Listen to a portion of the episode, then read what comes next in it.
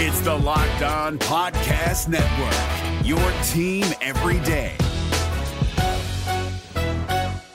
We're driven by the search for better, but when it comes to hiring, the best way to search for a candidate isn't to search at all. Don't search, match with Indeed. 93% of employers agree Indeed delivers the highest quality matches compared to other job sites, according to a recent Indeed survey. And listeners of this show will get a $75 sponsored job credit to get your jobs more visibility at Indeed.com slash podcast. Just go to Indeed.com slash podcast right now and support our show by saying you heard about Indeed on this podcast. Indeed.com slash podcast. Terms and conditions apply. Need to hire? You need Indeed.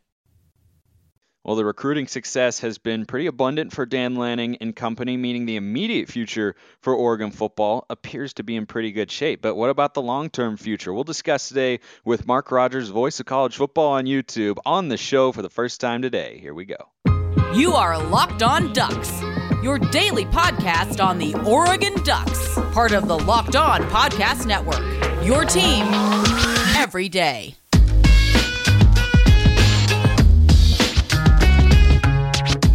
Yes, it is that time once again for Locked On Ducks. I'm your host, Spencer McLaughlin, D1 play by play broadcaster and lifelong Oregon Ducks fan. Thanks for making this your first listen or your first view of the day. Part of the Locked On Podcast Network, your number one source to stay up to date with the Ducks. Like, comment, subscribe wherever you're listening to or watching this show, which is brought to you today by Bet Online. Bet Online has you covered this season with more props, odds, and lines than ever before. Bet Online, where the game starts. And those of you on YouTube can see I am not alone today. I'm joined for the first time by Mark Rogers. He is at Mark Rogers TV on Twitter. He is the voice of CFB on YouTube and podcasting platforms. I assume I, I take in your show on uh, on YouTube, so I assume you're on podcast. But I, I never know. I'll defer to you there, Mark. But uh, it's great to have you on the show, and we will get into uh, all of the conference realignment talk today.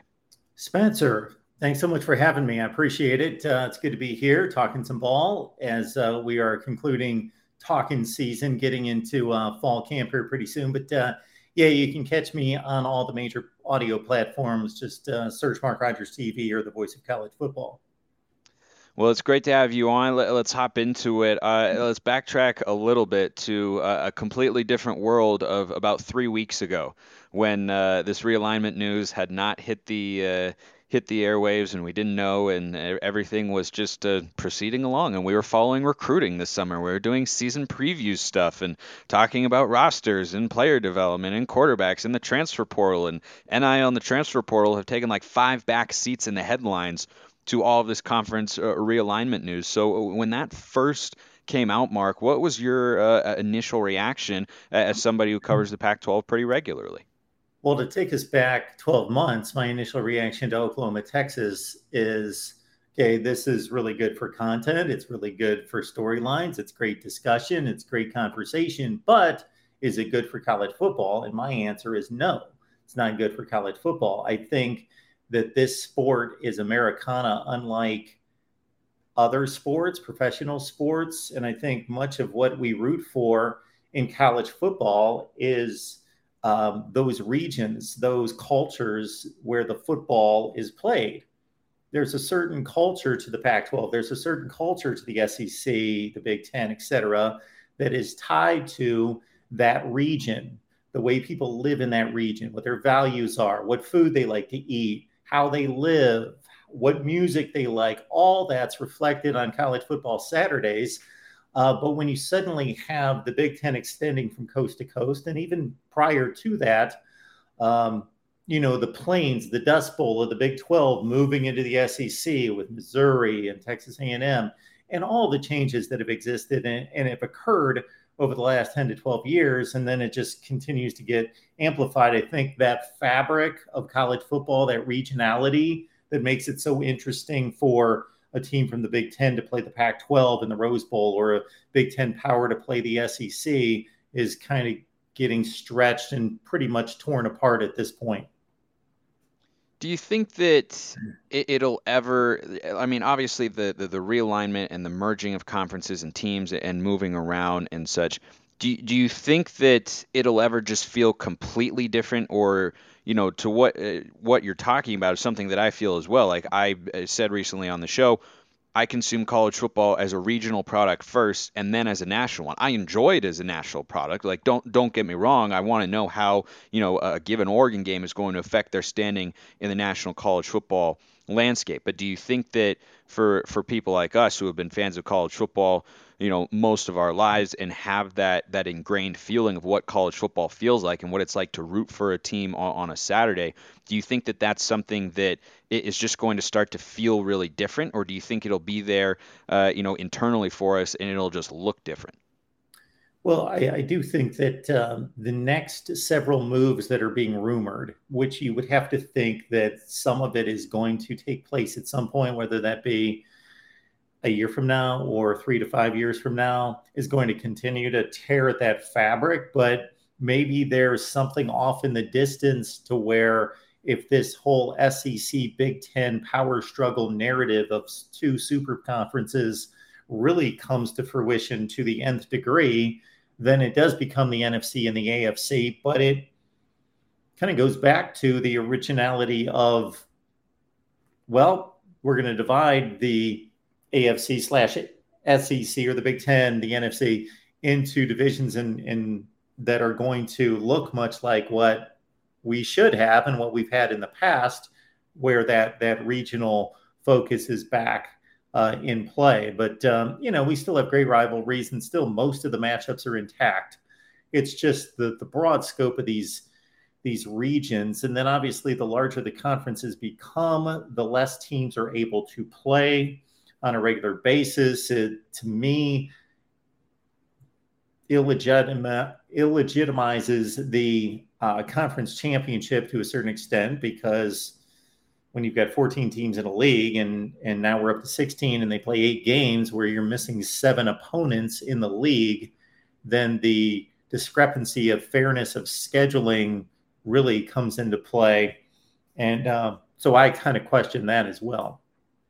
I hadn't thought about that with regards to putting a you know a 16 or 20 or 24 whatever you know how, however big these conferences could get because you'd be looking at I mean the NFL's got what 30 32 teams? So those are you know 16 apiece and I, I think they do a better job than college football notably. And I, I don't want the, the I don't want college football to become the NFL from a scheduling perspective I would love it if they adopted a similar sort of mindset to where they did it on a more annualized basis because you could create a bunch of you know really interesting matchups. But I think the reason that the the schedule wouldn't get uh, or would get more attention in in college if you had a 16 team conference than it does in the NFL is because in the NFL you don't have rankings. You just have records and teams. And so I think it's not as easy for people to kind of visualize and capture that component of looking at a schedule and saying, wait, we, we have four top 25 preseason teams on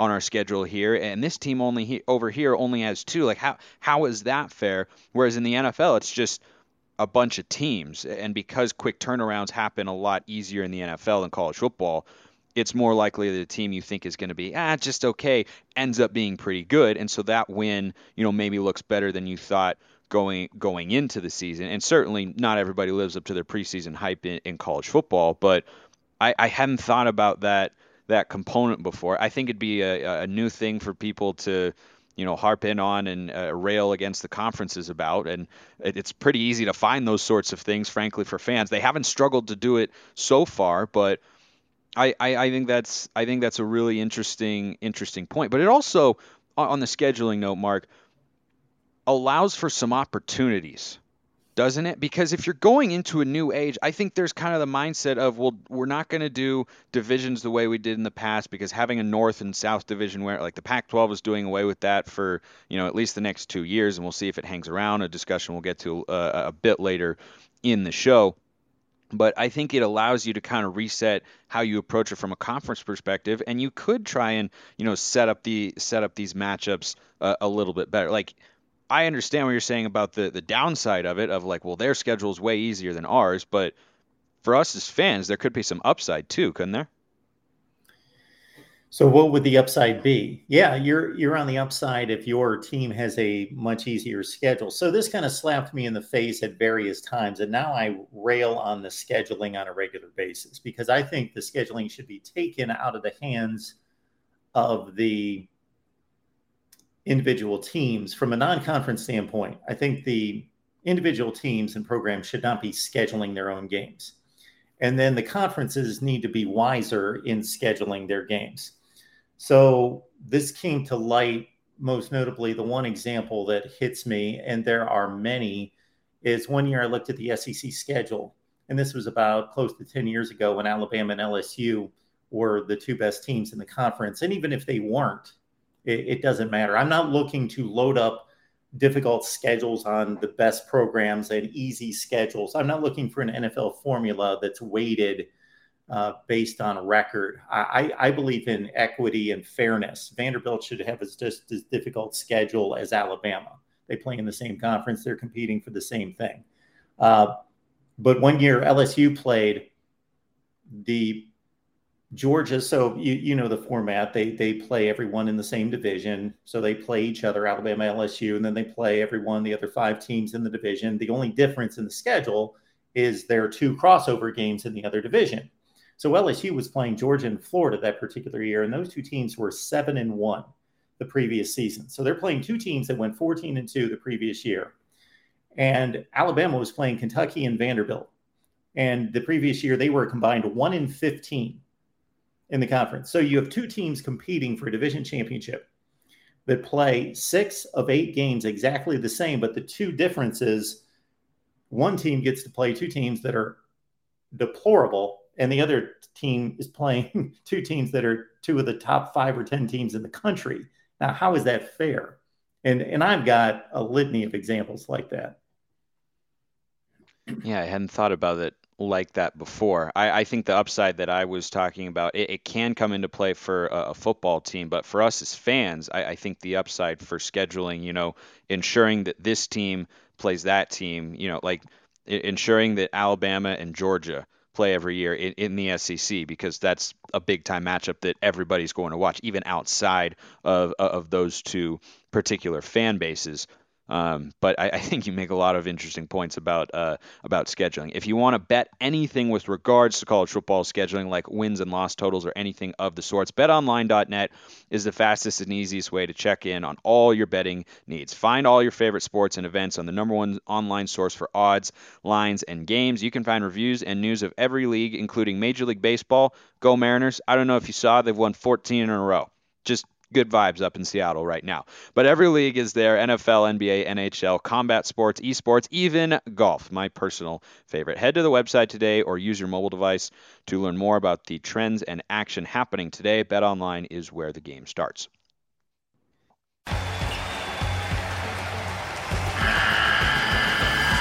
The NCAA tournament is almost here, and listening to Locked On College Basketball will give you the edge you need to dominate your bracket. So don't wait. Find Locked On College Basketball on YouTube or wherever you get your podcasts. Part of the Locked On Podcast Network. Your team every day. So the scheduling thing is is fascinating, but before you can you can get to that discussion even, you have to figure out who's in who's in what conference right now. And I want to bring this back to Oregon a little bit. When when I saw USC and UCLA, UCLA were leaving, I thought, well, is Oregon going to try and follow? Are they going to try and stay put? Is the I mean, there have been rumors about the Big 12. Phil Knight apparently wants the Big 10, but the Big 10 isn't adding any more teams right now. They're they're seemingly content to stand pat with with what they've got. So with with the conferences of the Big 12 and Pac 12 having just cut off their talks about a potential full conference merger, what do you see as the next potential move for Oregon? Because I don't think it rules out the possibility the Big 12 could try and poach some schools away from the Pac 12, like Oregon and Utah, Washington would be in that mix as well, with the Arizona schools and Colorado are the ones that have been reported. What do you think Oregon's next move could be? Well, I do think that Oregon is the gem of the teams that are in susceptible conferences. I think they are the prize. So we know that the Big Ten wants Notre Dame. Notre Dame's doing everything it can, seemingly, to stay independent, looking for alternate TV deals to try to get in that 75 to 100 million dollar range to stay competitive in regards to TV revenue. Um, what I'm trying to interpret is while the Big Ten is negotiating with Notre Dame or maybe pleading with Notre Dame. Uh, they're putting this stop sign in the face of Oregon and Washington.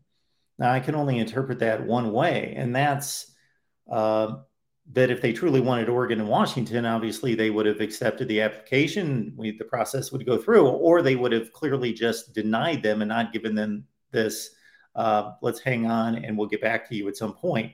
I got to think that maybe Notre Dame's having some type of say in what the rest of the conference looks like, um, who that uh, partner with them would be, whether they would favor a Stanford joining with them, let's say, for example. That's the only conclusion I can come to of why the Big Ten would would put um, Oregon and Washington on hold. But meanwhile, Spencer, well, if I'm the Big 12, I'm rolling out the red carpet for Oregon in particular, but Oregon, Washington, because that's, you know, you like to bring in these teams that are not connected to your your geographic region in pairs uh, to for, for a number of reasons that are obvious.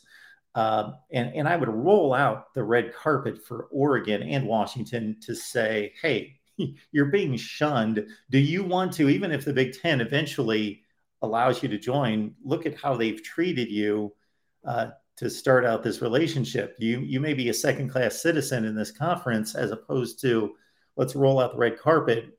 And uh, with your football brand, Washington, we can renegotiate and have a, a stronger football brand as a conference and, and do much better. So, so I think the Big 12 uh, should have its number one target planted on Eugene. Would you put Utah in there as a high priority for the Big 12 as well? Because that's a program right now in a, decently sized market in Salt Lake City, not huge, but as a football program, it's a very big deal up there. I live in the southern part of Utah, and I've been to that area. I know Utah football is very, very popular up there. They sell out Rice Eccles Stadium every single. I think they have like 70 straight sellouts or something. Like it's a, it's a very rabid, passionate fan base, and that's a program right now with Kyle Whittingham that feels like it's on the upswing. And so the, the six schools ha- have been kind of tied to this potential breakoff, right? Which would just doom the Pac 12 conference altogether. And I don't know if it would survive unless they did a merger with everybody else in the Mountain West. I, I guess that's how it would look.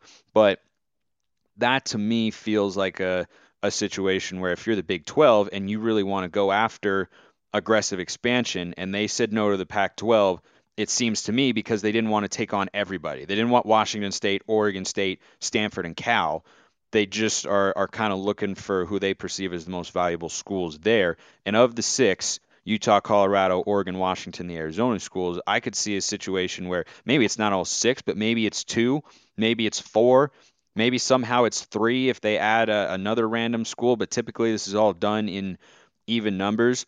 I feel like that's, you know, uh, I, I agree with you that of the Pac 10 schools that are remaining, Oregon would be the strongest football brand to bring in there.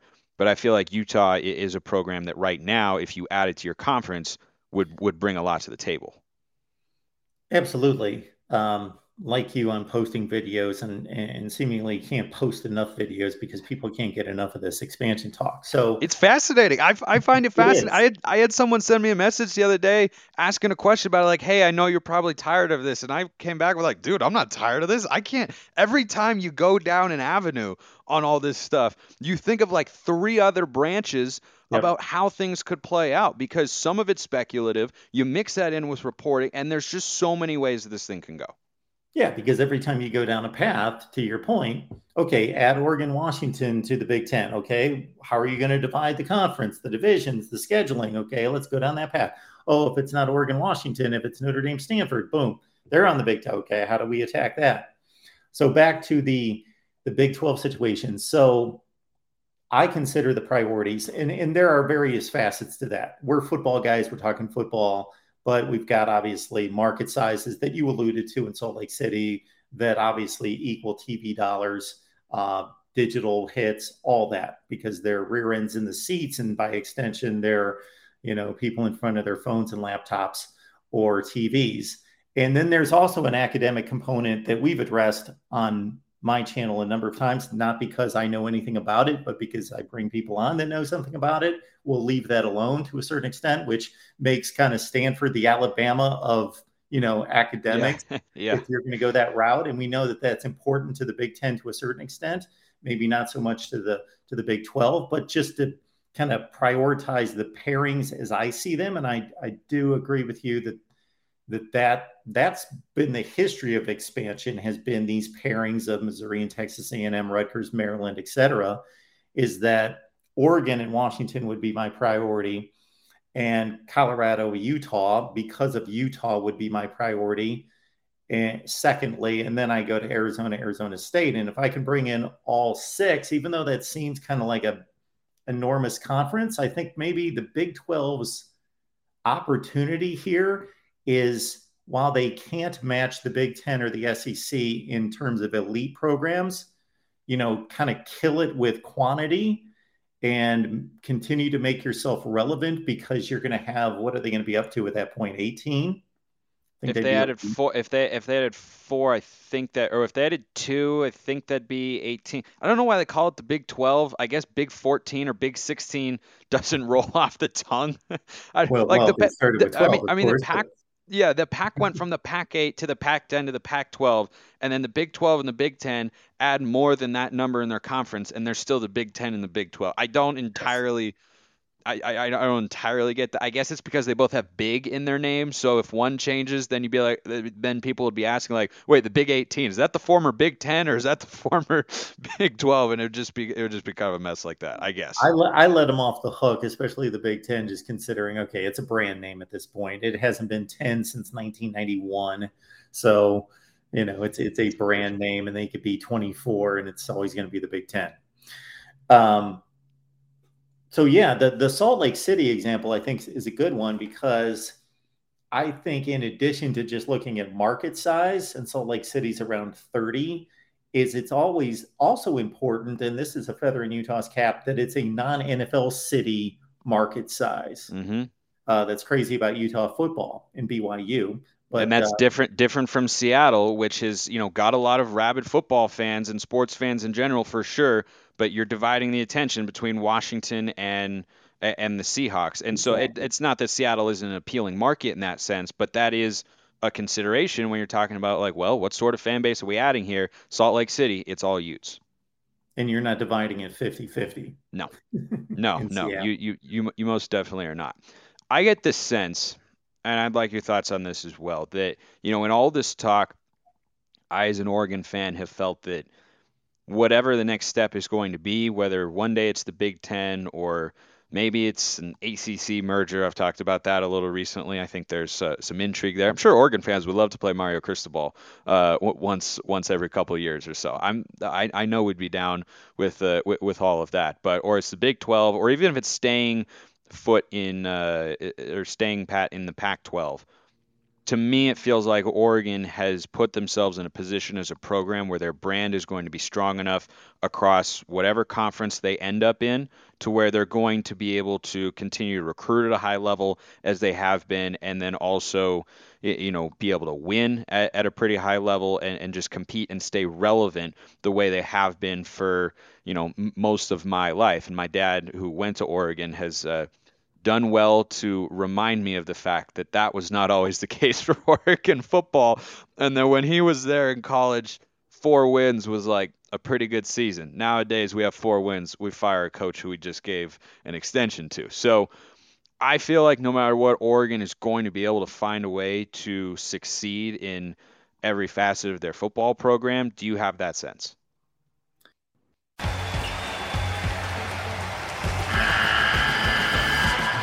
NCAA tournament is almost here, and listening to Locked On College Basketball will give you the edge you need to dominate your bracket. So don't wait. Find Locked On College Basketball on YouTube or wherever you get your podcasts. Part of the Locked On Podcast Network.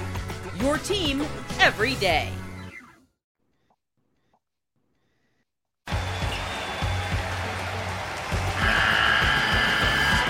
NCAA tournament is almost here, and listening to Locked On College Basketball will give you the edge you need to dominate your bracket. So don't wait.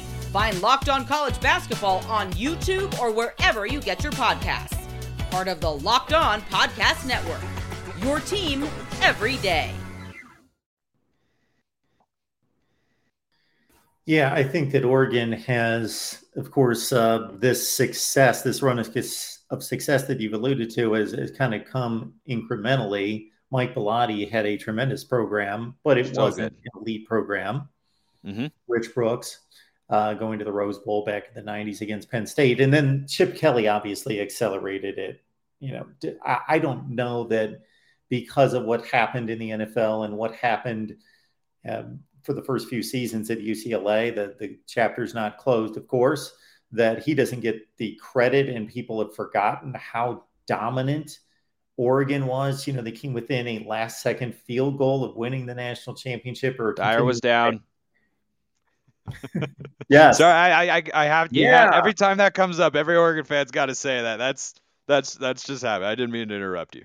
No, it's it's it's a you know, I, I I would expect no less. Yes, you should chime in with that one, and, and um, you know, I still spit out the numbers because I repeat them all the time when I get in these conversations. Thirty-three and three in four seasons in the conference, and forty-six and seven. That was Chip Kelly's record. They were dominant, dominant, and now they're they're back to being a top ten to fifteen program. Yeah, very good. And then the Phil Knight component can't even be measured. We can measure it by dollars, I guess, but in in regards to Oregon has carved out this unique brand um, that people recognize if they pay any attention to college football. That oh yeah, even when everybody now has these alternate uniforms and and all this going on, it's still Oregon's the one that everyone remembers being the originator. because they because they were first. They Yeah. were first with it. Yeah, I, I agree, and I, I think that whatever conference Oregon is in, people know what they are and they'll be able to compete. And I think that's true for some other schools as well. Like I think you put Utah in any of these conferences with the way Kyle Whittingham has been running that program, they're going to succeed. But other Pac schools right now, and we'll just call it the Pac because 10, 12, who knows. The other Pac schools that are there, Stanford, if they're not able to to turn around this season, I think they might. But if they aren't, that could be a program that starts trending down because they have trouble adding in the transfer portal because of their their standards. Cal hasn't had a rich tradition of winning since Jeff Tedford was there. Really, it's been it's been quite a struggle for them. Oregon State and Washington State, if you put them in a bigger conference with more good teams, I think it becomes harder for them to win. I think Washington can go either way because they're the last Pac 12 team to get to the college football playoff. But they're also the last Pac 12 team to have, uh, if 12 and 0 is undefeated, then you, I guess you call it a defeated season, right? I mean, like they have hit some really, really low points a, as a program. And so if you put them in, in a stronger, deeper conference, remains to be seen with, with, with Kalen DeBoer whether or not that's something that's going to easily translate to winning. Whereas, like with Utah, I think it's there. The Arizona schools, I think they'd be in the same spot, basically, which is like occasionally they could win eight or nine games, or maybe have a year like Arizona did where they get to the Fiesta Bowl, but on the whole, they're just kind of, you know, middling and uh, under underwhelming. A friend of mine who went to ASU. Uh, I went down to visit him in the state of Arizona, and I'd never been to the campus before, so we were walking around and he was just uh, semi disgusted at you know where the program has gone in terms of recruiting. He's just walking around going like, "Look at this place. How can you not recruit here? like, like, like what what what am I what am I missing?" I was like, "Yeah, you, you got a good point. Why can't you why can't you recruit a little better there? Plus, Arizona's got a lot of players there, um, but I feel like Oregon would would be all right." La- last thing I want to ask you about real quick here uh, is not on the realignment front with uh, with Mark Rogers, the voice of college football on uh, YouTube and at Mark Rogers TV is the Twitter handle. We still have a Pac-12 right now for for 2022. I know this is very hard to remember sometimes, but there are going to be 12 teams playing the Pacific Coast Conference this year. And next year as well. I know, shocking news, and I think it's important to just point that out every now and then. But overall, your expectations for Oregon this year Dan Lanning, a new coach. Bo Nix, probably going to be a, a new quarterback. You've got a lot of the roster returning, but all this stuff is uh, a little bit more futuristic in terms of the discussion for the Oregon football program. compared to what is about to happen in just a few weeks. We're less than 50 days away from college football, and Oregon has a chance to win a, a conference championship. What do you expect from them going into this year? Well, Spencer, I've got to be careful because I've got like 25 team channels and we do 10 team specific live streams. And sometimes the the contributors I have that are professionals, but at the same time they're fans of those teams. They talking to them on a regular basis kind of impacts me, and I got to guard against that uh, because I've been lured into thinking, "Oh, Nebraska's gonna be really good this year." Yeah, okay. Um, Heard that one before. yes. Dan Lanning, and I, I, bring that up because I still remember watching Dan Lanning's introductory news conference, and and I'm not the guy that, for regardless of what I'm doing, and, and should be doing this more often, watching introductory news conferences. But I watched Dan Lanning's. I got I got pulled in on him, and I thought it was uh, exhilarating, intriguing. I thought he really sold himself and the program in a genuine way. Um, and, and, obviously, the the optimism just exudes from any new coach when they take the podium for the first time. But it was just different. I I have a lot of um, optimism for the Oregon program under Dan Lanning.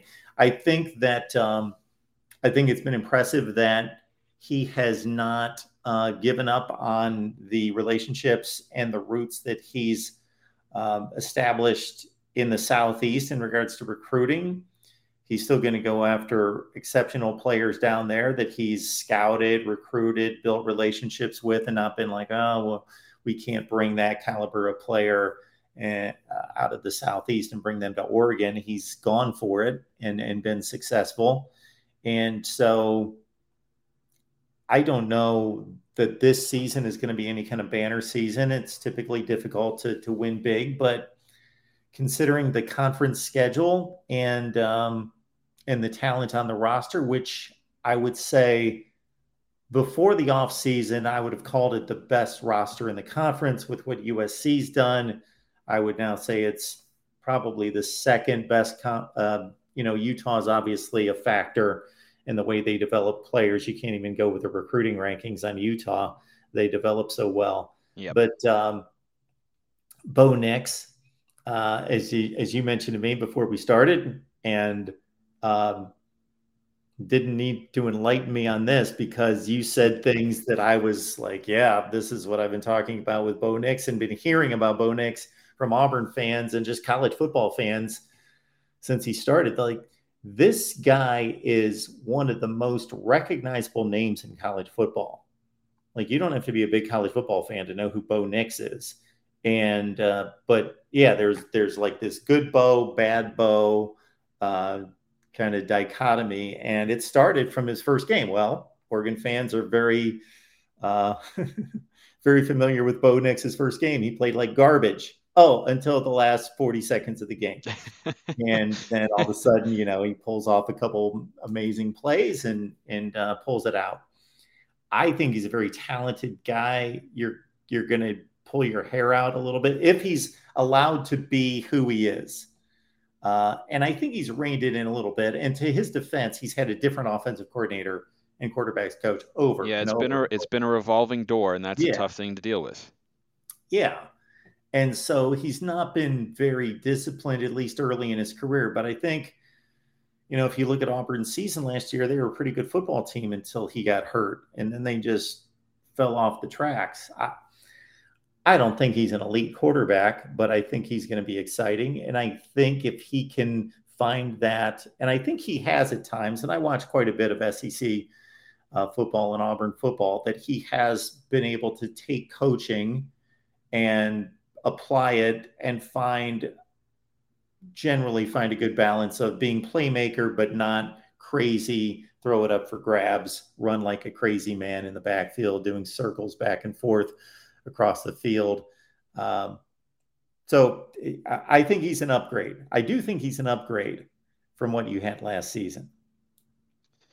Oregon fans certainly hoping that, that that's the case, and we'll be hoping to have you back on the show sometime in the future. Mark Rogers, the voice of college football on YouTube, at Mark Rogers TV on Twitter. Great to meet you and great to have you on the show. Thanks for taking the time. Spencer, thanks so much for having me. Appreciate it. I appreciate everybody listening. Have a wonderful rest of your day, and go Ducks. Hey, Prime members, you can listen to this Locked On podcast ad free on Amazon Music. Download the Amazon Music app today.